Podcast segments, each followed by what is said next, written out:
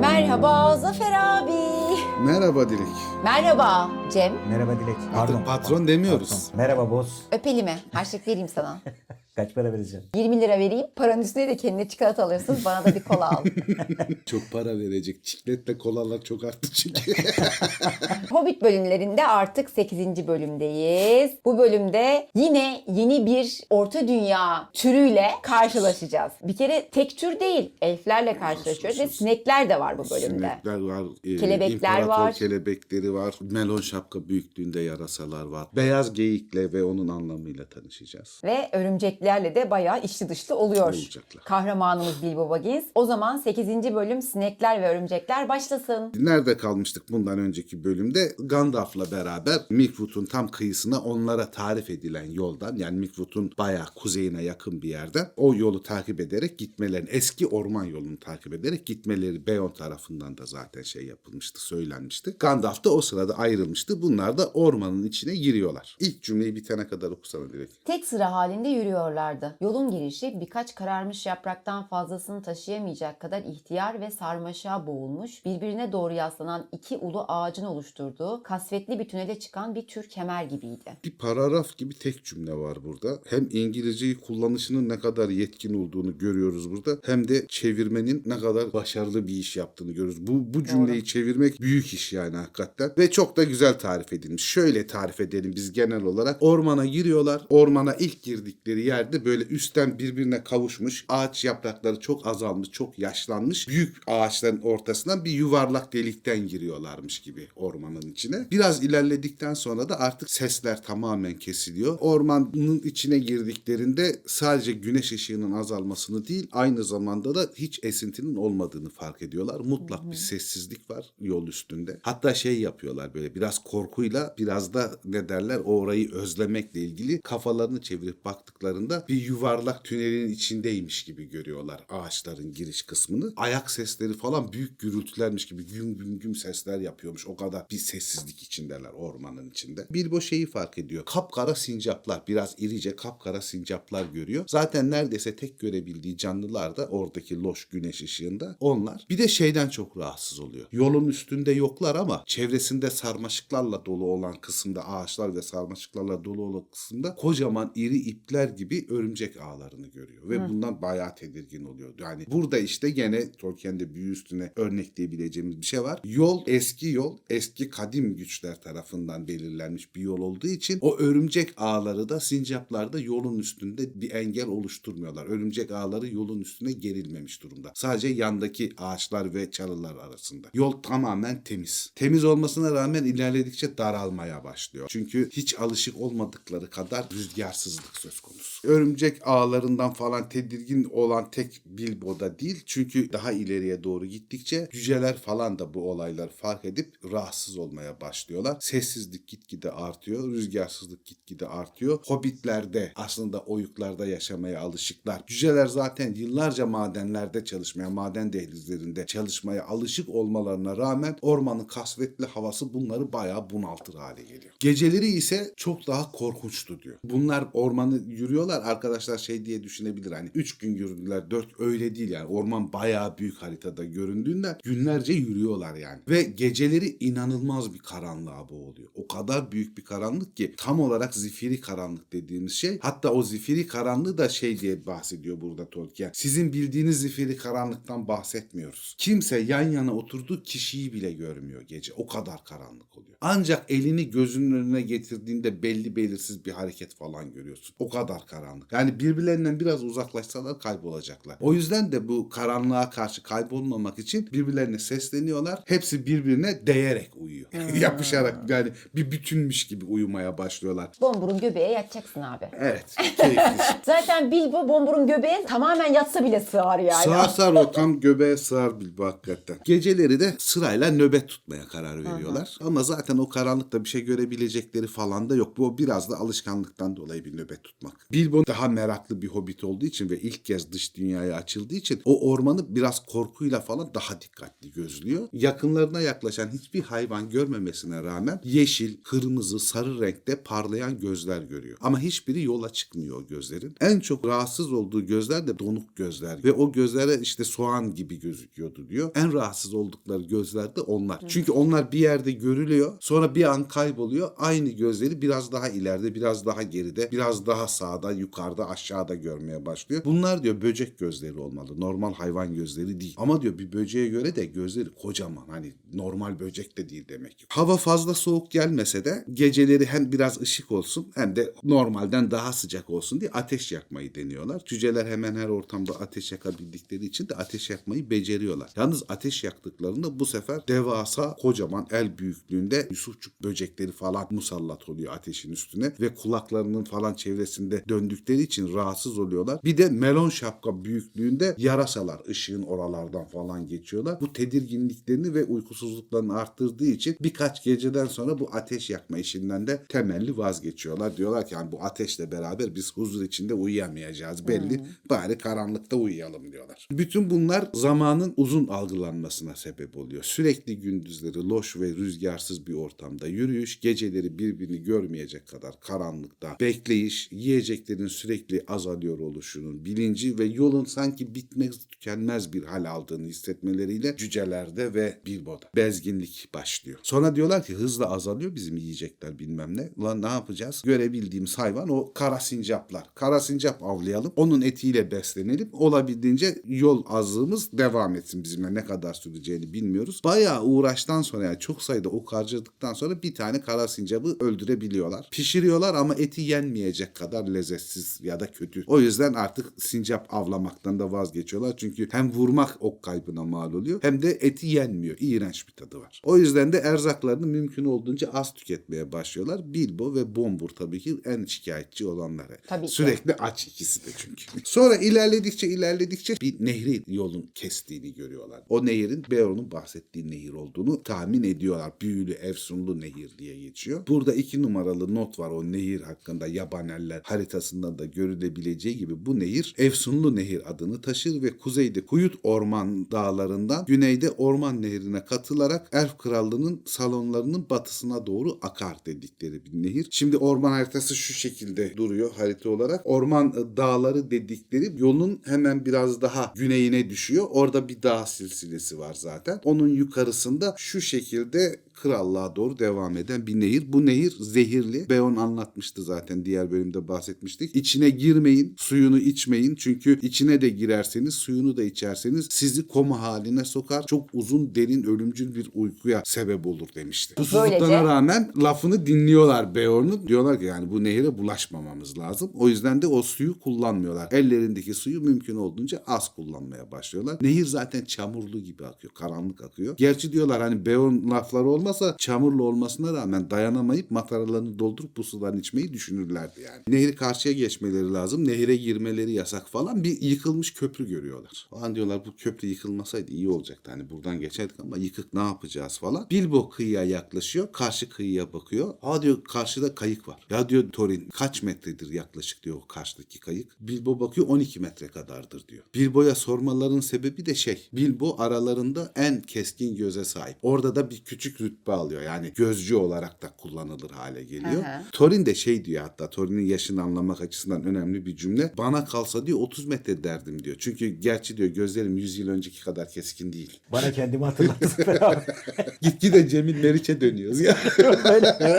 e diyorlar hani karşı kıyıda kayık var da bunun bize yararı yok yani. Ne yapacağız karşı kıyıdaki kayığı? Bilbo diyor ki ipimiz vardı değil mi bizim diyor çengelle ipimiz vardı. Var diyorlar. Şey diyorlar ya ipi karşıya atalım oradan kayığa takalım çengelin ucunu kayığı çekelim. Ya bağlıysa diyor Thorin. Zannetmiyorum bağlı olduğunu diyor. İp göremiyorum buradan baktığımda diyor. Büyük ihtimal bağlı değil kayık. Aramızdaki en güçlüsü diyor Dory. Ama Dory'nin gözleri keskin değil. En gencimiz Fili. Fili diyor görebilir senin kadar görmese de bizden daha iyi görür. Fili'yi çağırıyor yanına. Ucunda kanca bağlı ipi de getiriyorlar. Diyorlar ki yani sen şunu karşı kıyıya fırlat. 12 metre çok uzun değil. Kayığa takalım. Bağlı da değilse kayığı geri çekebiliriz. Fili bir fırlatıyor. Çok az kalıyor. Bilbo diyor ki ya Fili diyor bir yarım metre daha ileri atabilseydin kayağı tutturacaktın ama olmadı. İpi geri çekiyorlar ama ip ıslandığı için nehire düşüp Fili dokunmaya çekiniyor yani büyüsü geçer falan. Ya diyor o kadar da değildir büyüsü diyor Bilbo. Elinin ıslanmasıyla etkilemez diyor. Rahat ol diyor. Sen tekrar at diyor. Fili çok da memnun olmasa da kabulleniyor. Daha kuvvetli atıyor. Bu sefer de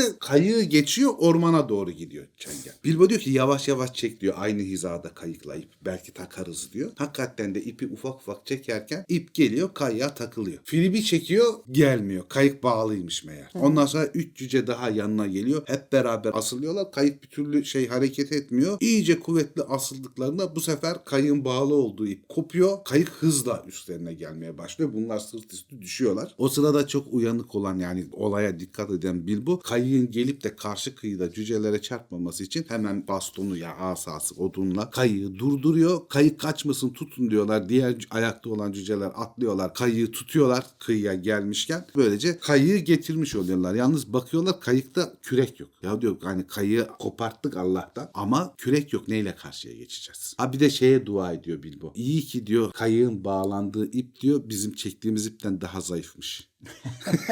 Doğru. Bizimki de kopabilirdi. Fili diyor ki ya şöyle yaparız diyor. Ben buradan diyor karşı kıyıya bir gene ip atarım. Onunla diyor çekeriz kendimizi. Hani kıyıda bir yere tutunur. Onunla karşıya çekeriz. E o zaman diyor nasıl kayıyı geri göndereceğiz hepimizi birden almaz. O zaman da diyor buradan bir ip alırız diyor. O ipi de diyor kayıya takarız. O ipi çekeriz. Tamam diyorlar. Yalnız nasıl taşınacağız? Hani kaç kaç bineceğiz? Thorin diyor ki 4-4 binebiliriz en uygunu diyor. 4'ten fazla almaz. İşte sen, ben, Balin ve Fili ilk dörtlüde gideceğiz. Sonra siz gideceksiniz. Bombur'a şey diyor. Bombur diyor sen gene diyor en son bineceksin diyor. Bombur da hep ben sona kalıyorum bilmem ne diye söylenmeye başlayınca diyor ki ne yapalım diyor. Sen de o kadar şişman olmasaydın. Mecbur en son sen geleceksin diyor. Ve burada daha sonra göreceğimiz aslında tarihi bir hata yaptığını anlıyoruz Evet. en son Bombur'un gelmesiyle. Bunlar hepsi sırayla yani kayı geri gönderip geri çekerek karşı kıyıya çıkmış oluyor ıslanmadan. Nehri geçmiş oluyorlar. En son işte Bombur falan geliyor. Nehri geçer geçmez geyik sıçrıyor üstlerinden. Böyle kara bir geyik. Panikliyorlar falan bunlar. Geyik sıçramaya devam ediyor. Bombur'un üstünden de atlıyor ve karşı kıyıya kadar 12 metre sıçrıyor. O sırada dikkatini vermiş olan ve olaya daha hakim olan Thorin karşı kıyıda kayığın bir sahibi vardır. Bize kötülük yapabilir ihtimaliyle iner inmez yayına okunu takmış durumda duruyor. Yiyeceği de görünce hemen okunu çekiyor. Ok geyiğe saplanıyor karşı kıyıda. Ormana doğru yaralı bir şekilde gidiyor ama hani öldürmüş olacaklar geyiği. Yalnız Bombur'un üstünden atlarken geyik Bombur daha bir ayağını karaya koymuş. Bir ayağı sandalın ucunda. Bu panikle öne doğru düşünce ayağıyla kayığı da ittirmiş oluyor. Kayık uzaklaşıyor. Yakalayamıyorlar kayığı. O sırada da Bilbo fark ediyor. Bombur boğuluyor nehre düştü diye. Bombur suya düşmüş o ayağa takılınca. Hemen ipler atıyorlar Bombur'a. Bombur'un sadece keletası suyu üstünde. Yalnız Bombur o can havliyle suyun içinde ipi kavramış durumda. İpi çok sıkı bir şekilde tutmuş. O yüzden de çekebiliyorlar Bombur'u kıyıya sırılsıklam bir şekilde. Ama Bombur suratında böyle çok tatlı bir gülümsemeyle uyur halde. Yalnız korkusundan o kadar sıkmış ki ipi elinden çıkartamıyorlar. Ama uyuyor. Ama uyuyor. Ve şey yapıyorlar ya kayı kaybettik. Bombur uyuyor. Yiyeceğimiz azaldı. Bir tane geyik vurduk. O da karşı kıyıda kaldı. Kayıkla gidip alamayacağız falan diye kötü kaderlerine isyan ediyorlar. Bu Efsunlu Nehir hikayesi Kelt efsanelerinden alındığını dördüncü notta belirtiyorlar. 483-577 yıllarında Aziz Brandan diye birisi bu Kelt efsanelerinde bu tür içeri girince kendi uyutan büyülü bir nehirden bahsetmiş. Tolkien'in de bu eserlere hakim olduğunu verdiği derslerden, verdiği konferanslardan bildiği belirtiliyor. Bu Efsunlu Nehir işi İrlanda'dan alınma. Uzunca bir süre hayal kırıklığıyla falan orada kalıyorlar. Bombur'u ne yapacaklarını bilemiyorlar. Bombur en şişmanları ve ne yaparlarsa yapsınlar uyanmıyor bir türlü. Ya onların canını sıkan tüm belaları artık umurunda değilmiş gibi uyumaya Uyumuyor. devam etti. Yani bir mutluluk içinde uyuyor. Yani böyle ağzı kulaklarında uyuyor. Bombur sinirleri de bozuluyor bunların. Ve o sırada bir tane de ak karaca görüyorlar. Beyaz renkli yavrularıyla beraber falan. Diğer cüceler karacayı vurmak için Hemen. oklarını atmaya başlıyorlar. Thorin durun durun demeye kalmadan ellerindeki son okları da kullanıyorlar ve vuramıyorlar da karacayı. Tamamen silahsız kalmış oluyorlar. Okları yok olmuş oluyor yani. Böyle olunca bu sefer o uzun mesafe silahları da kalmadığı için ayrıyeten büyük bir hayal kırıklığıyla ağlamaklı bir durumda Bombur'un başında dikilmeye başlıyorlar. Ama yol devam etmeli. E Bombur'u bırakamazlar. Diyorlar ki şey yapacağız yani dörderli gruplar halinde Bombur'u taşıyabildiğimiz kadar uyanana kadar taşımak zorundayız. Avantajları ve kötü durumları şu erzakları neredeyse tamamen bittiği için ağır sırt çantaları boşalmış durumda. Ama o boşluğun ağırlığını da Bombur kapatmış oluyor. Gene aynı eziyetli yolculuğa devam etmek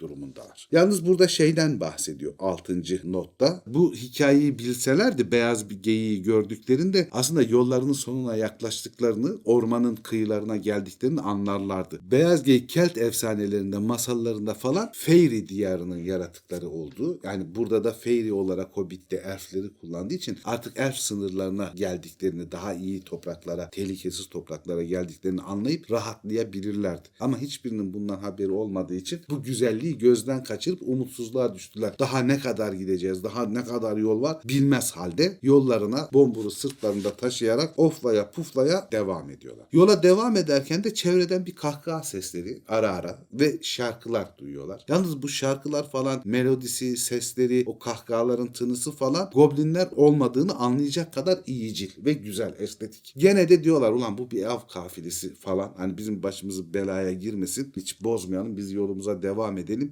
Sonunda öyle bir yere geliyorlar ki her yer meşelerle kaplı, çok uzun meşelerle kaplı bir alan. Thorin bile artık sabrının sonuna gelmiş diyor ki bu kahrolus ormanın ucu bucağı yok mu diyor. Ne yapacağız? Hani ne tarafa gideceğiz? Yolu takip edeceğiz ama daha kaç gün takip edebileceğiz? Suyumuz bitti, yiyeceğimiz bitti, bombur uyuyor, onu taşımak zorundayız falan. Şey diyorlar birini seçelim de ağaçların en üst dalına çıksın çevreye bir baksın hani ormanın sonu gözüküyor mu diye. Tabi bu biri Bilbo. Çünkü aralarında en hafif olan o ve en riske atılabilecek olan o yani cücelerden başka bir tür en azından. Bilbo da garibim hiç yani çocukluğundan beri doğru düzgün ağaca çıkmamış bir hobbit. Yani o konuda bir becerisi olmayan bir hobbit. Ama iş buna düşünce mecbur kalıyor. Seçebildikleri en büyük ağacın dibine getiriyorlar. Birisini sırtına biniyor. ilk dallara tutunuyor. Sonra becerebildiği hızda ağır ağır da olsa zaman zaman düşme tehlikeleri de yaşayarak ağacın en yüksek dallarına kadar çıkıyor. En yüksek dalına çıktığında kafayı bir kaldırıyor. Pırıl pırıl bir hava, güneş, gökyüzü masmavi falan. Orada küçük küçük örümcekler görüyor ve aynı zamanda da siyah imparator denilen İngiltere'de yaşayan en büyük kelebeği. Yalnız burada mor imparator demiyorlar, siyah imparator diyorlar. Ama literatürde Tolkien'in bahsettiği kelimeler gerçek dünyada günümüzde İngiltere'de bulunan en büyük kelebek. Kocaman kelebekleri falan da görüyor. E, suratına bir de rüzgar vuruyor günler günler sonra. Onun bir huşusu var ama çevresine bakıyor. Dört bir yanı tamamen ormanla kaplı. Yol yok ya da bir başka şey görmüyor. Tamamen sonsuz bir yeşillik. Yalnız bunu işte gözlemci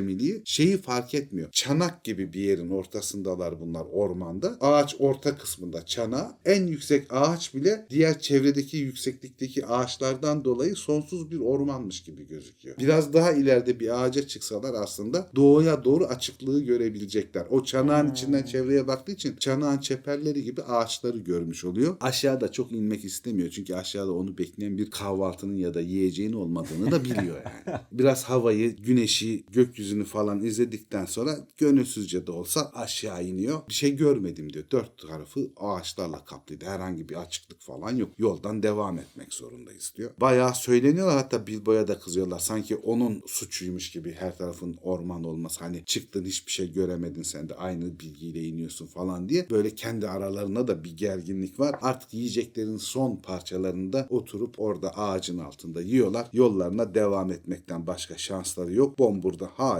uyuyor. Buradaki olabilen en güzel şey de diyor aslında. Bombur'u tam taşımak için ilerlerken Bombur suratında bir saf gülümsemeyle uyanıyor birden. Bombur'un uykudan uyanması çok memnun oluyorlar. En azından yükleri azalacak falan diye. Yalnız Bombur uyandığında şey diyor yani neredeyim ben ne oldu falan. Ta Mayıs'ın başından beri şairden ayrıldıklarından beri o aradaki geçen zamanı tamamen unutmuş Bombur. Ona yeniden anlatmak zorunda kalıyor. İşte şairden ayrıldık, ayrık vadiye geldik, goblinlere yakalandık. Oradan Beyoğlu'na tanıştık falan. Bombur'da hiçbiri yok. Tamamen Hafızayı o, da siliyor o, o aradaki hafıza silinmiş. En son hatırladığı Bilbo'nun evi galiba. Evet. Bilbo'nun evinden sonra oraya kadarki kısmı unutmuş yani. Bütün macerayı unutmuş. Hafızası gitmiş falan. Yalnız burada Mayıs başından beri Tolkien'in kronolojik takipçileri tarafından araştırıldığında Mayıs başı dedikleri Nisan'ın 28'i olduğunu tahmin ediyor. Yani Bilbo'nun evinden ayrılmaları Nisan'ın 28'indeymiş. Burada Mayıs başı diye ufak bir kronolojik hata yapılmış. Tarihsel hata yapılmış. Burası çok komik ya. Söyle. Yiyecek hiçbir şey olmadığını duyduğunda oturup ağladı. Çünkü kendisini fazlasıyla güçsüz hissediyor ve dizleri titriyordu. Neden uyandım ki diye haykırdı. O kadar güzel rüyalar görüyordum ki. Buna biraz benzeyen ama ağaçlardaki meşalelerle, dallardan sarkan lambalarla ve yerde yanan ateşlerle aydınlanan bir ormanda yürüyordum ve hiç aralıksız süren bir ziyafet vardı. Orada yapraklardan tacıyla bir orman kralı vardı. Neşeli şarkılar söyleniyordu ve oradaki yiyecek ve içecekleri ne sayabilir ne de tarif edebilirim. Çok Rüyasında haklı. görmüş. Diğerleri de uyarıyor. Hepimiz acımızdan ölüyoruz diyor. Sakın rüyalarındaki yiyecekleri falan anlatma. Zaten yok. Bombur diyor ki ben çok halsizim yürüyemem diyor. Beni gene taşıyın. Hayda. Torin de diyor ki vallahi diyor seni burada bırakır gideriz. Zaten diyor uyanmasaydın bırakacaktık da seni taşınmaktan usandık artık falan diye fırçayı kayıyor. Sen de diyor ayaklarının üstünde bizle beraber yürüyeceksin. Bombur mecburen en arkadan tombik tombik yürümeye devam ediyor. Biraz daha ilerliyorlar herhalde. Birkaç saat daha ilerliyorlar. Bombur diyor ki ben acımdan öldüm. Ayaklarım da beni çekmiyor. İsterseniz beni burada bırakın gidin. Ben bir yere gitmeyeceğim diye oturuyor oraya. Ne güzel diyor uyurum diyor yiyecekleri de görürüm. Bir daha da hiç uyanmam diyor. Çok güzel olur diyor. Tam o sırada Balin şey diyor. Ya diyor sanki ormanın içinde ben bir ışık gördüm. Sanki bir ışık yanıyordu ormanın içinde falan diyor. Hepsi hevesle o ışığı aramaya başlıyor. Evet hakikaten de yoldan ayrılıp ormanın içine doğru giderlerse bir ışık var orada. Aynı zamanda ufak ufak da sesler falan da duymaya başlıyorlar ışığa dair. Şey diyorlar yani orada demek ki birileri kamp kuruyor falan. Gidelim diyorlar yiyecek isteyelim. Hani biz ölüyoruz suyumuz yok yiyeceğimiz yok. Torin de diyor ki yiyecek bulmamız lazım da yoldan ayrılacağız. Ya oraya ulaşamazsak ya oradakiler kötüyse biz geri dönemezsek yola yolumuzdan saparsak olmaz diyor. Bombur da diyor ki zaten diyor bir şeyler yemeyeceksek ilerleyemeyeceğimiz için diyor. Bence gidip bir şeyler isteyelim diyor. Bilbo da buna katılıyor tabii. Evet diyor yiyecek isteyelim yiyecek isteyelim diyor. Zaten diyor hani geri dönmesek bile oraya gidip herhangi bir şey elde etmesek de yolun üstünde öleceğimizi de orada acımızdan ölürüz. Bir şey fark etmez diyorlar. Thorin de daha fazla kendini kontrol edemiyor. Topluca ışığa doğru yürümeye başlıyorlar. Işığa doğru yürüdüklerinde çember halinde oturan 3-5 elf görüyorlar. Ortalarında bir ateş yanıyor ve ateşte de böyle çok harika etler falan pişiyor. İşte burada bir çelişki daha görüyoruz. Çünkü Tolkien'in son kararında orman elfleri vejeteryandır, et yemez. Ama Hobbit'te diğerlerinden bağımsız yazıldığını hissettiğimiz, öğrenebildiğimiz paragraflardan biri bu. Buradaki orman elfleri et yiyor diye anlatılıyor. Bunlar daha fazla dayanamıyorlar. Hepsi şey gibi, uyur gezer gibi elflerin oraya doğru yürümeye başlıyorlar. Bunlar görünür görünmez pat diye ateş birisi tekme atmış gibi böyle kıvılcımlar dökülüyor. Ateş sönüyor. Bütün sesler kesiliyor. Ortalıkta hiç kimse kalmıyor. Ve tamamen o zifiri karanlıkta kalıyorlar. Herkes bağırarak birbirini aramaya başlıyor. İşte Ori, Dori, Balin, Dvalin, Thorin, Bilbo baya büyük bir kargaşada birbirlerini göremedikleri için seslerle birbirlerini aramaya çalışıyorlar. Birbirlerine çarpıyorlar, ediyorlar bilmem ne. Sonuçta sayıyı sayıyorlar. Birbirimizi kaybetmedik ama hüzünlü bir şekilde şunu fark ediyorlar ki artık geri dönebilecek yolu kaybettiler. Yollarından çıktılar. Beorn'un nasihatları boşa gitti. Burada diyorlar sabaha kadar uyumak zorundayız yani. Başka şansımız yok. Uyumayı seçiyorlar. Yalnız uykuya biraz daldıktan sonra nöbetçi gene sesleniyor. Diyor ki ya diyor bir sesler ve ışık daha var ileride diyor. Bunu duyunca Thorin, Morin hep beraber uyanıyorlar. Bu sefer diyorlar şey yapabiliriz belki. Hani gidip yardım isteyebiliriz. Başka şansımız kalmadı. Yolu da kaybettik. Yalnız diyor ki Thorin bu sefer diyor öyle hep beraber gitmek yok diyor. Korkuyorlar bizden diyor. Dambur dumbur gittiğimiz için. Aramızdan biri Acaba kim? Bilbo efendi diyor önceden gitsin diyor. Görüşsün onlarla diyor. Sonra diyor biz ortaya çıkarız diyor. Yani Bilbo'yu göndermeye karar veriyorlar. Bilbo mecbur kalıyor. İyice şeye doğru yaklaşıyorlar tabii ateşe. Bu sefer ilkinden gördüklerinden daha çok sayıda elfin oluşturduğu bir şölen var. Şarkı söylüyorlar, yemek yiyorlar, eğleniyorlar falan gibi bir şey. Bilbo giderken yüzünü takmayı unutuyor. Aklına gelmiyor. Bilbo'yu görür görmez gene ateş bir anda sönüyor ve her şey kayboluyor. Yani karanlıkta kalıyorlar tekrardan. Bunlar yine büyük bir kargaşa içinde birbirlerini arıyorlar. Birbirini buluyor ama Bilbo ortalıkta yok. Herkes Bilbo Bilbo falan diye bağırıyor çağırıyor. Kaybettiklerine inanmaya başlıyorlar Bilbo'nun. O sırada Dory şans eseri bir kütüye takılıyor. Düşüyor. Kütü ah diyor. Meğer orada uyuyup kalmış Bilbo tamam mı? Ona takılıp düşmüşler. Bil bakalım ne diyor? o kadar hoş bir rüya görüyordum Dedim ki, ki- muhteşem bir yemek hakkında. Bomber'da aynı rüyayı görüyorlar yani açlıktan dolayı. O da Bomber gibi söylüyor. Beni niye uyandırdınız ziyafet sofrasındaydım. Rüya görüyordum çok güzeldi bilmem ne falan diye. Bunlar gene sinir küpü bir şekilde şey diyorlar yani ilerleyemiyoruz yani gidemiyoruz bu karanlıkla birbirimizi bile görmüyoruz. Mecbur kalacağız burada yani. Biraz orada oyalandıktan sonra biraz uyuduktan sonra bu sefer Kili diyor ki az ileride bir ışık gördüm. Lanet olsun. Bir bakıyorlar az ileride hakikaten gene aynı kamp ateşi var ormanın biraz daha derinlerinde. Ulan diyorlar yani yapacak bir şey yok hani oraya gidelim nasıl ürkütmeyeceğiz bilemiyoruz ama bir şekilde iletişim kurmamız lazım. Yani yiyeceğimiz içeceğimiz yok artık yolumuzu da kaybettik hani buradan nasıl çıkacağız artık onu da bilmiyoruz. Hani yardım almak zorundayız mecburuz. İyice yaklaşıyorlar sessizce bu sefer ürkütmemek için. Bomber'ın rüyalarında gördüğü elf kralı aynı neredeyse birebir o başında çiçekli tacı olan ateşin başında oturuyor ve diğerlerinden daha soylu asil olduğu belli. Bu sefer diğer iki gördüklerinden çok daha büyük bir elf kalabalığı, çok daha büyük muhteşem bir sofrayla eğleniyorlar. Müzikler çalıyor bilmem ne falan. Thorin iş başa düştü diyor. Ben gidip konuşacağım lider olarak diyor. Bekleyin diyor. Thorin daha merhaba derken mer hecesinde ışık sönüyor ve elfler kayboluyor gene. Abi çok fenalar ya. Yani bir anda elf büyüsü işte. Hani bu da gene bir büyüye örnek burada. Tolkien'de büyü yok falan diyorlar ya aduket atmıyor kimse diye. Daha büyük bir ateş olduğu için bunun parlaklığı biraz daha geç kayboluyor. Her taraf küllerden, sıcaklıktan falan oluşuyor belli bir süre. Sonra o küller falan da konuyor. Yok oluyor. Bu diyor en sefil anlarından biriydi diyor. Yani çok berbat bir haldeydiler artık. Üçüncü kez yardım umudunu kaybetmişlerdi. Hiç yiyecekleri suları yoktu. Ne yapacaklarını bilemiyorlardı. Yani biraz saldırgan olsalar hiç şansın yok. Hiç şans yok. Direkt öldürürler yani. Hiç göremezsin bile yani. Gimli'nin şey diyordu ya benim diyor keskin gözlerim süper kulaklarım diyordu ya filmde. Zaten burnunun dibinde şey. dibine oku çıkıyor.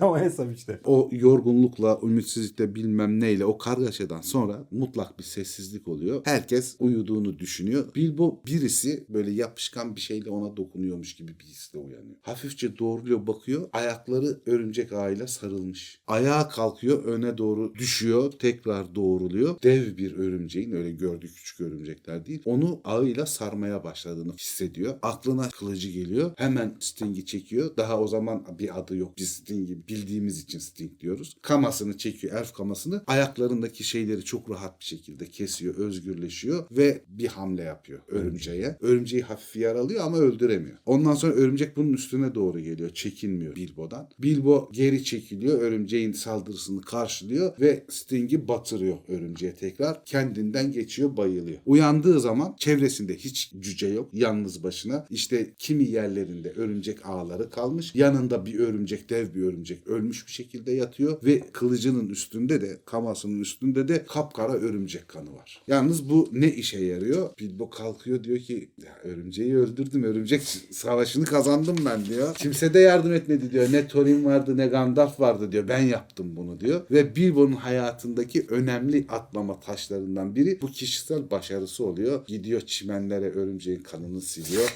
diyor ki bu kılıç çok özel bir kılıç diyor. Bana diyor çok yardımcı oldu diyor. Buna bir ad vermeliyim diyor. Bu diyor arı iğnesi olsun, Sting olsun diyor. Sting'in adı işte bu örümcek öldürülmesinden O sonra çok meşhur. oluyor. Daha sonra meşhur olarak Aa, bildiğimiz Sting? Sting. Yani sayfa 208'de meşhur sanatçı Sting'in adı konmuş. Evet. Meşhur sanatçı Sting'in adı konu. Gerçek adını da bilmiyorum adam. Sting hep. Dur bakayım hakikaten bakayım mı abi? Bir Ha bak beklesene. ya gerçek Güzel adını bir bilgi bilmiyorum ya. çünkü. Gordon Matthew Thomas Summer. Evet. Tam uzunca Hiç bir adı yakışıyor mu? Gordon Matthew Thomas. E tabi Sting'i tercih eder sahne adı olarak bu kadar uzun bir şey kabul görmezdi solo albümlerinde. o zaman söyle bir Sting şarkısı da kendimize gelelim.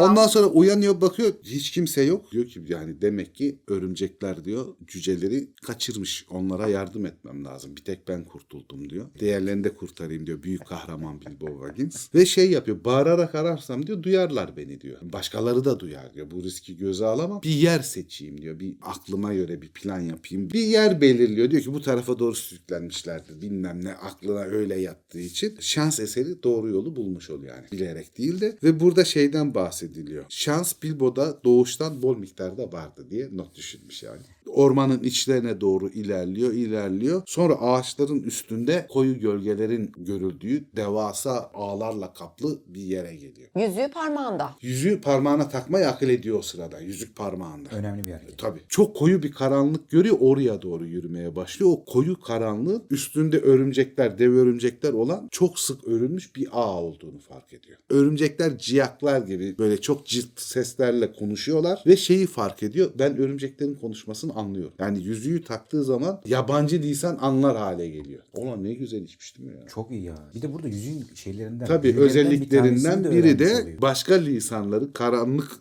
dilleri en azından anlayabildiğini öğreniyoruz burada. Örümceklerin kendi aralarındaki muhabbet çok güzel ama diyor ki sert bir mücadele oldu ama değdi diyor birisi. Öbür örümcek de diyor ki derileri şüphesiz iğrenç bir kalınlıkta ama içlerindeki sıvıların iyi olduğuna iddiaya girerim diyor. Bunları dinliyor Bilbo saklanmış bir durumda. Öyle ya diyor bir süre asılı kaldıktan sonra yenilir hale gelirlerdi yani derileri kalın olmasına rağmen. Bir başka örümcek fazla uzun süre asılı bırakmayın. Gerektiği kadar şişman değiller. Tahminimce diyor son günlerde çok iyi beslenmemişler, zayıflamışlar. Bir diğer dördüncü diyor ki öldürün onları diyor. Öldürün hemen yiyelim diyor. Boşu boşuna asılı bekletmeyin diyor. Öbürü de diyor ki artık öldüklerine kefilim. Diğeri diyor ki öldüklerini hiç sanmıyorum diyor. Biz sadece hani onları bayılttık. Öldürmedik diyor. Ağın üstünden tıpır tıpır gidiyor. En şişman görünen koza şeklinde örülmüş ağın oraya. Bilbo baktığı zaman onun bombur olduğunu anlıyor. Gidiyor ağa dürtüyor örümcek ayağıyla böyle. Hafif bacağı dışarıda kozanın dışında. Bombur o sırada uyanıyor ve bir tekme savuruyor örümceğe doğru. Asılı olduğu halde ağaçta. Gevşek bir futbol topunun tekmelenmesini andıran bir ses duydu ve öfke içindeki örümcek daldan düşüp kendisini son anda kendi ipliğiyle yakalamaya başladı. Sağlam bir şut çıkartıyor yani Bombur. Burada gene anakronizm dediğimiz hani çağına uygun olmayan bir futbol topundan bahsediyor gene. Bu masallarda çokça gördüğümüz bir şey ve Hobbit'in de bir masal olduğunu unutmamamız gerekiyor özünde. Bilbo bir şey yapması gerektiğini fark ediyor yani. Bunları yiyecekler arkadaşların hepsini oraya asmışlar. Kılıçla diyor gidip saldırsam diyor çok kalabalıklar. E ben de bir kılıç ustası değilim. Nereye kadar başarılı olurum falan. Sonra çevresine bakınıyor taşlar var. Ve Bilbo'nun burada bir özelliğini daha öğrenmiş oluyoruz. Ta çocukluğundan beri Bilbo çok iyi bir nişancıymış taşla. Attığını vuruyormuş. Hatta böyle erişkin yaşa geldiğinde bile taşlarla hedef tutup bir şeylere atmayı severmiş. Çocukluğunda Bilbo artık yere eğilip taş aldığında çevresindeki yaban hayvanları, tavşanlar ya da kuşlar falan saklanacak yer ararlarmış. Öğrenmişler şahirdeki hayvanlarda. O kadar Attığını iyi vuruyor diye. O kadar iyi nişancıymış. Bilbo alıyor bir taşı bir fırlatıyor. Örümceğin tekine yapıştırıyor. Örümceği aşağı düşürüyor. Bunlar tabii bir yerden taş geliyor bunlara ama örümcekler Bilbo'yu göremiyorlar. Abi neden örümceği koyduğunla ilgili Tolkien bir not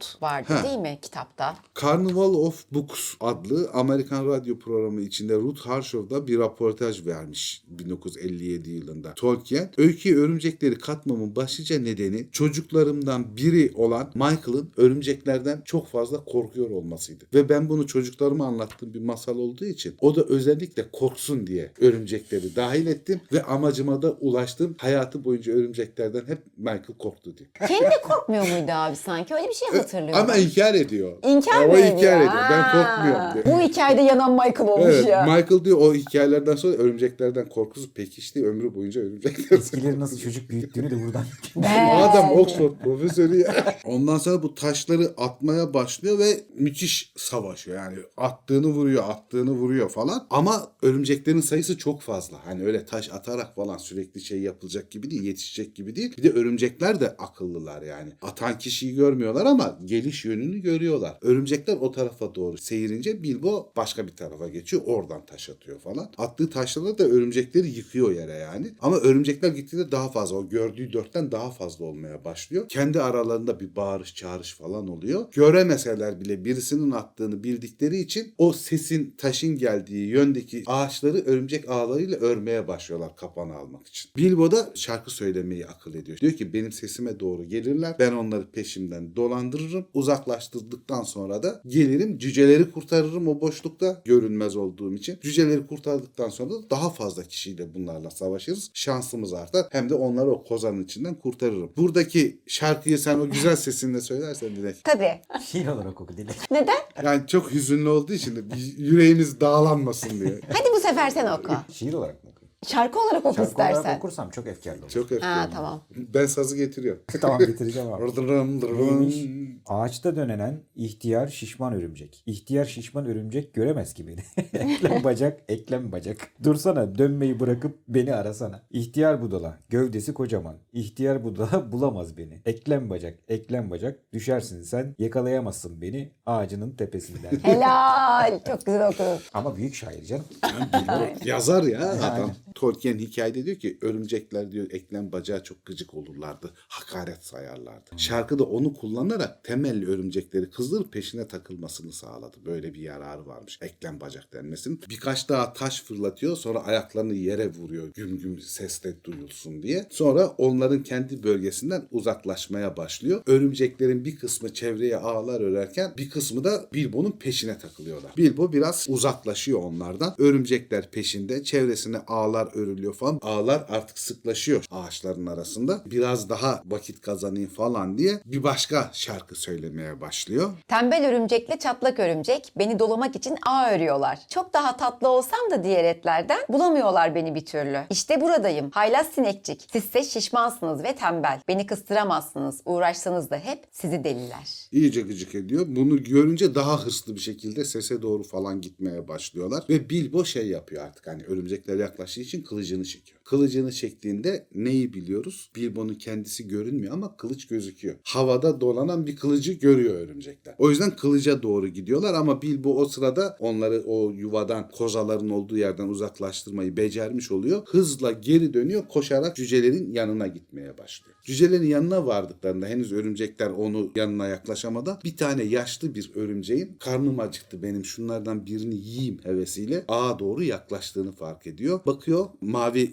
şapka var kozanın dışında duran. Diyor ki ya fili ya kili. Onlar mavi şapka takıyordu ikisinden biri. Örümcek bunları yiyecek belli. Bir an evvel kurtarmalıyım, müdahil olmalıyım falan diye. Çok fazla öyle artistik falan etmeden kozanın yanına gidiyor ama boyu şeye yetişmiyor ağaçlara. Yalnız şöyle bir şans o sırada o ağlardan biri kopmuş aşağı doğru uzanmış ağaç dallarından. Oradaki örümcek ağını tutuyor ve onunla ağacın yukarısına çıkıyor. Örümcekle filinin arasına girmiş oluyor böylelikle. Ve Sting'le iki hamlede onu da öldürüyor. Örümcek aşağı düşüyor. Ey yavrum. Büyük kahraman. Glorfindel ya. He ya gayet deniyorsun. Glorfindel öyle yani. Ondan sonra hemen filinin kozasındaki ağları falan kopartıyor. Fili kurtulmuş oluyor. Fili ile beraber diğerlerini kurtarmaya başlıyorlar bu sefer. Ama fili berbat bir durumda. Çünkü kozadaki ipler falan çözülmüş olsa da her yeri yapış yapış örümcek ağında. Çok rahatsız bir durumda. Sakalları falan birbirine yapışmış bilmem ne. Hatta şey diye belirtiyor özel olarak. Durum o kadar çözülmezdi ki sakalları açısından. Bu olaylar bittikten sonra sakalların bir kısmını kesmek zorunda kaldılar. Ki yani cüceler normalde sakal tıraşı olmuyorlar yani. Ondan sonra diğerlerini falan kurtarmaya başlıyorlar beraber ve bunlar kurtarıldıkça çok perişan ve çok yorgun bir haldeler. O örümcek zehriyle falan da zaten açlığın susuzluğun yanında yarı şoktalar ama gene de kurtarılmaların sevinciyle falan bir güç geliyor bunlara ve örümceklerle savaşmak için hazır hale geliyorlar iyi kötü. İlk başta Kili, Bifur, Bofur, Dori, Nori'yi kurtarıyorlar. Zavallı Bomburcuk hala çok bitkin bir durumda öyle yatıyor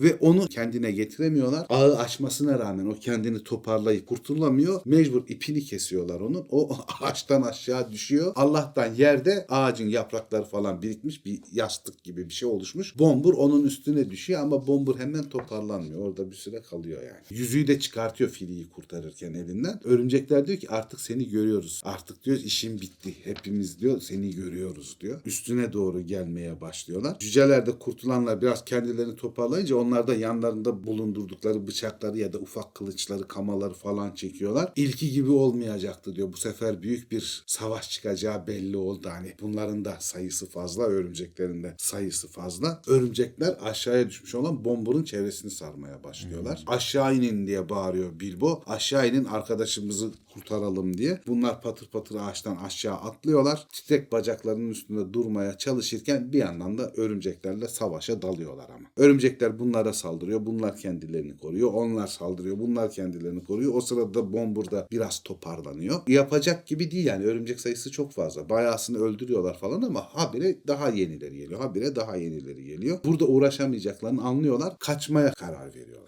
Bilbo şu kararı vermek zorunda kalıyor. Bu yüzükten hani yüzüğün gücünden cüceleri haber etmek zorundayım. Çünkü yüzüğü takmam gerekiyor. Gene kendi peşime takayım örümcekleri. Örümcekler onlardan uzaklaşmışken onlar ters yöne kaçarlar. Ben görünmez olduğum için elinde sonunda aynı yoldan gelir. Arkadaşları bulurum diye düşünüyor. Ben diyor görünmez olacağım şimdi haberiniz olsun diyor. Paniklemeyin. Ben kendimi görünmez yapacağım. Becerebilirsem hepsini üstüme çekeceğim örümceklerin. Onlar beni takip ederken siz ters yönde kaçmaya devam edin. Kurtulun ben sizi daha sonra bulurum diyor. Yüzüğü bir takıyor hakikaten yok oluyor. Cüceler bayağı şaşkınlık geçiriyorlar Bilbo ortada kayboldu diye. Bilbo biraz onlardan uzaklaşıp gene sesler çıkartıp şarkı söyleyerek örümceklere hakaretler ederek özellikle eklem bacaklılar diyerek örümceklerin büyük bir kısmının dikkatini üstüne çekiyor. Bu fırsatı bilip cüceler de diğer tarafa Topuk. doğru koşmaya başlıyorlar. Tam istediği etkiyi sağlamasa bile bayağı etkili oluyor. Çünkü cücelerin de peşinde az sayıda da olsa hala gelen ve onlara saldırmaya çalışan, kovalayan örümcekler var. Ama büyük bir çoğunluğu Bilbo'nun peşinden koşturuyor. Cüceler bir şey yapıyor. Peşinden gelenleri etkisiz hale getirince bir rahatlıyorlar. Onlarla kılıçlarını falan kullanıp bütün kalpleriyle Bilbo'nun kurtulmuş olmasını diliyorlar ama çok da emin olamıyorlar ama Bilbo'ya büyük bir saygı duymaya Yani başlıyorlar. burada burada artık harbiden yani. kral. Büyük kahraman ya. Hakikaten kahraman. büyük kahraman. Bunları düşünürken tekrar peşindeki örümcekler sayıları artmaya başlıyor cücelerin. İşler iyice kötüye gitmeye başlıyor. Bunlar kenara örümcekler tarafından kıstırılmaya başladığında Bilbo ortaya çıkıyor bir an. Diyor ki ben görünmezim ve elimde hepinizden çok daha iyi bir kılıç var. Siz diyor kendi canınızı kurtarın zaman kazandıracağım size beni yakalayamayacaklar merak etmeyin diyor ve çılgınlar gibi stingini kullanarak yanına yaklaşan örümcekleri kesmeye ve iğnelemeye başlıyor. Buna da başarılı oluyor. Örümcekler artık hani bu görünen kılıcın çok tehlikeli bir alet olduğunu ve canlarına mal olduğunu anladıkları için o kadar paldır küldür bunları takip edip saldırmamaya başlıyorlar. Daha temkinli bir şekilde yaklaşıyorlar örümcekler. Cüceler ilerlerken elf ateşlerinin bulunduğu bir halkanın kenarına vardıklarını fark ediyorlar birdenbire. Yani tekrar dördüncü kez bir elf ateşinin yanında buluyorlar. Ama şey diyorlar örümceklerin hoşlanmadığı iyi bir büyü olduğunu hissettiler. Çünkü örümcekler o kafilenin olduğu bölgeye gelmiyorlardı. Bu şekilde örümceklerden kurtulmuş oluyorlar yani. Ondan sonra şey Bilbo da bunlara yetişiyor. O bölgede örümcekler saldırmadığı için de bir rahatlamış oluyorlar. Hemen Bilbo'yu tebrik ediyorlar, teşekkür ediyorlar falan. Ama şu hikayeyi bir anlat bize diyorlar ya nasıl görünmez oluyor. Bilbo çok hoşlanmasa da bir durumda artık yapacak bir şey yok.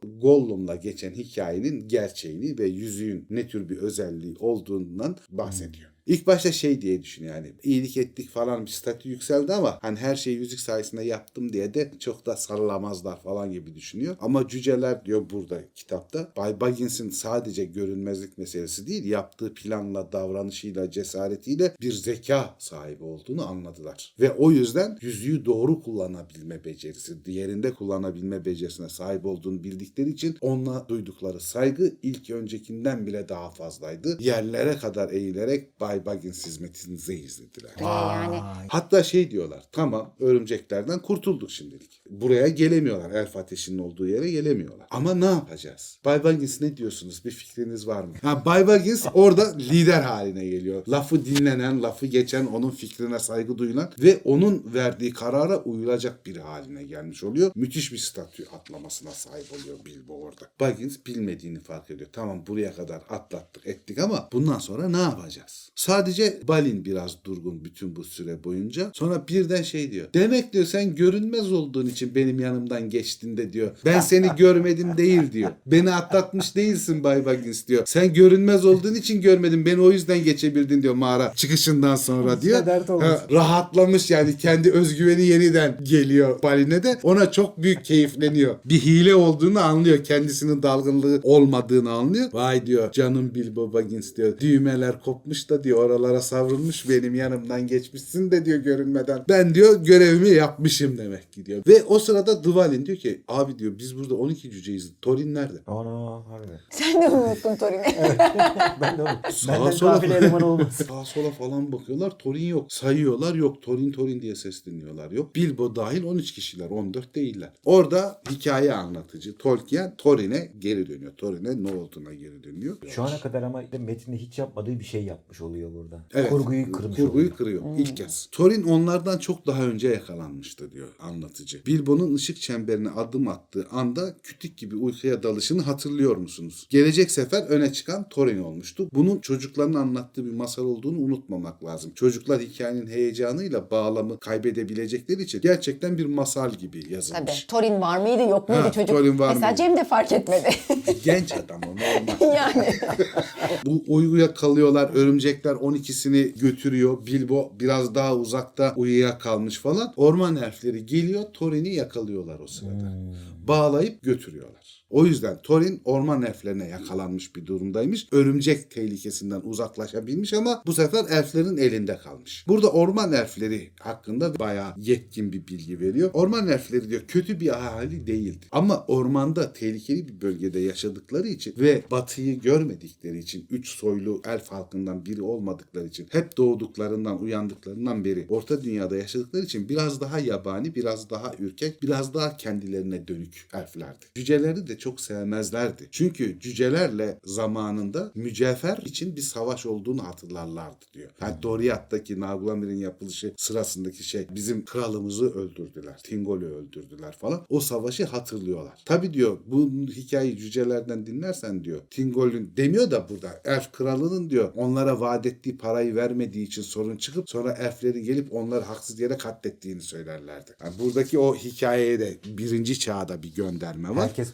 propagandasını kendine göre yapıyor. Evet. O yüzden de hani Thorin'e zarar vermek adına değil de dertleri ne öğrenmek adına Thorin'i yakalamış oluyorlar. Demek ki ayrımı iyi biliyor. Hepsini birden değil de direkt liderlerini yakalayıp götürüyorlar yani. Kuytu Orman'ın sınırın birkaç mil içinde bu orman elflerinin dev mağaralardan oluşan bir kenti var. Asıl merkezleri ora. Ama ormanla barışıklar. Yani hepsi o gidip mağaralarda sürekli yaşamıyorlar. Kendi bölgeleri olan ormanda zaten burada da anlatılan gibi yiyorlar, içiyorlar, avlanıyorlar, geziyorlar, güneşleniyorlar. Hatta şey diyor kralın tebaasının diyor büyük bir kısmı zaten ormanın içinde yaşardı. Orası yönetim binası gibi ya da kralın sarayı gibi bir şey. Ve şey diyorlar hani mağaralardan oluşuyordu. Bundan şeyi hatırlayabiliriz. Nargothrond benzeri bir kent ve aynı zamanda da şey bu mağaralar bir elf mağarası. Cüce mağarası, hobbit mağarası ya da bir goblin mağarası gibi değil. Çok yüksek koridorlara sahip her taraf pırıl pırıl ışıklandırılmış yer döşemeleri mükemmel, duvar çalışmaları mükemmel. Yani harikulade saray gibi mağaralar buralar. Ama onun alt kısmında yer alan mağaralarda gene oldukça temiz, düzgün, düzenli falan ama tutsaklar için ayrılmış hapishane hücreleri. Thorin'i de oraya götürüyorlar zaten hapishane hücresine götürüyorlar. Kraldan bahsediyor işte biraz burada. Buradaki kral adlandırılmıyor ama e, Taran değil. Burada diyor ki cücelerden diyor daha fazla olmasa bile altın tutkuları falan vardı diyor bu orman elflerinde kralında. Ama daha çok beyaz taşları severdi. Buradaki beyaz taşlar sanırım pırlantadan bahsediyor. Pırlantaları severdi. Oldukça büyük bir hazineye sahip olmasına rağmen aslında devrinde yaşayan diğer elf kentleri, beyliklerine göre fakirlerdi yani orman elfi olduğu için. Hani o devasa Yani bir hazine. de Tingol'le karşılaştırılmaz Tabii yani o hatta belki Elrond bile çok daha zengin. Tabii, işte yani. Şeyi de diyor sevmezlerdi diyor. Öyle tarım yapalım, bir şeyler yetiştirelim, edelim. Onları da sevmezlerdi diyor orman elfleri. O yüzden de işte insan kasabalarıyla bağları çok iyi. Sadece içkilerini değil işte oradan tahıllarını, yemeklerini bilmem neleri falan da getiriyorlar. Kralın karşısına getiriliyor. Thorin kral tahtında oturuyor. Kral pek çok soru sordu diyor. Thorin'in cevap verdiği net bir şey açlıktan kırılıyor olduğuydu diyor. Hani ölüyorum acımdan diyor. Kral şey diyor. Ahalin diyor neden diyor benim halkımın yaptığı şölenlere saldırdı diyor. Hayda. Ya diyor biz saldırmadık diyor. Biz hani açlıktan, susuzluktan ölüyorduk. Yardım umduk diyor. Sizden yardım istemeye oraya geldik diyor. Çünkü diyor benim kafilem diyor tamamen diyor perişan vaziyetteydik diyor. Acımızdan ölüyorduk. O yüzden geldik diyor. Peki diyor dostların nerede diyor senin? Bilmiyorum ama diyor herhalde diyor ormanda açlıktan ölüyorlardır diyor. Sizi bu ormana getiren şey ne peki o zaman diyor. Ne arıyorsunuz bilmediğiniz etmediğiniz topraklarda? Thorin'de inat ediyor. O da kral yani sonuçta Thorin'de kendi halkının kralı. Ağzını açmıyor. Hiçbir şey söylemiyor. Sessizleşiyor falan. Kralla iyice inatlaşıyorlar sessizlik ve sorular üzerine. Kral diyor ki onu götürün diyor. Kapatın mahzenlere diyor. Hapishaneye diyor. Orada diyor 100 yılda geçse diyor akıllanana kadar ben de sorularıma düzgün cevap verene kadar kalsın da aklı başına gelsin diyor. Thorin'i oraya götürüyorlar bağlı bir şekilde. Sonra orada elini ayağını çözüyorlar ve hapsediyorlar. Ama şey değiller tabii elfler hani böyle gaddar değiller. Ona çok lezzetli olmasa da bol miktarda su ve yiyecek getiriyorlar. Hani kötü davranmıyorlar. Dayaktı, kötekli yok ya da aç bırakmak yok. Pis bir yerde bırakmak yok. Odası da düzgün. Orada dayanamıyor Thorin tabii. Yemeye başlıyor onları. Ona da memnun oluyor tabii suyu ve yemeği bulduğu için. Ama aklı da arkadaşlarında kalıyor. Yani onların durumları ne? Yiyecek bir şey buldular mı? Bulmadılar mı falan diye dertleniyor. Ve orada kralın zindanında yorgunluktan, karnı doyduktan sonra da uzanıyor. Uyumaya başlıyor. Ve bu bölümde Thorin'in Taranduil'in hapishanesinde, hücresinde uyumasıyla sona eriyor. Ha bitti mi? Evet bitti. Bu bölümde Bilbo döktürdü canım. Döktürdü döktürdü. Bilbocu musun bu bölümde? Bilbocuyum. Evet bir bölümü daha bitirdik. Bir sonraki bölümümüz zincirden boşanmış fıçılar. Tamam o zaman abi teşekkür ederiz. Rica Bu ederim. şahane bölüm için. Görüşürüz O zaman bir arkadaşlar. sonraki bölümde görüşürüz.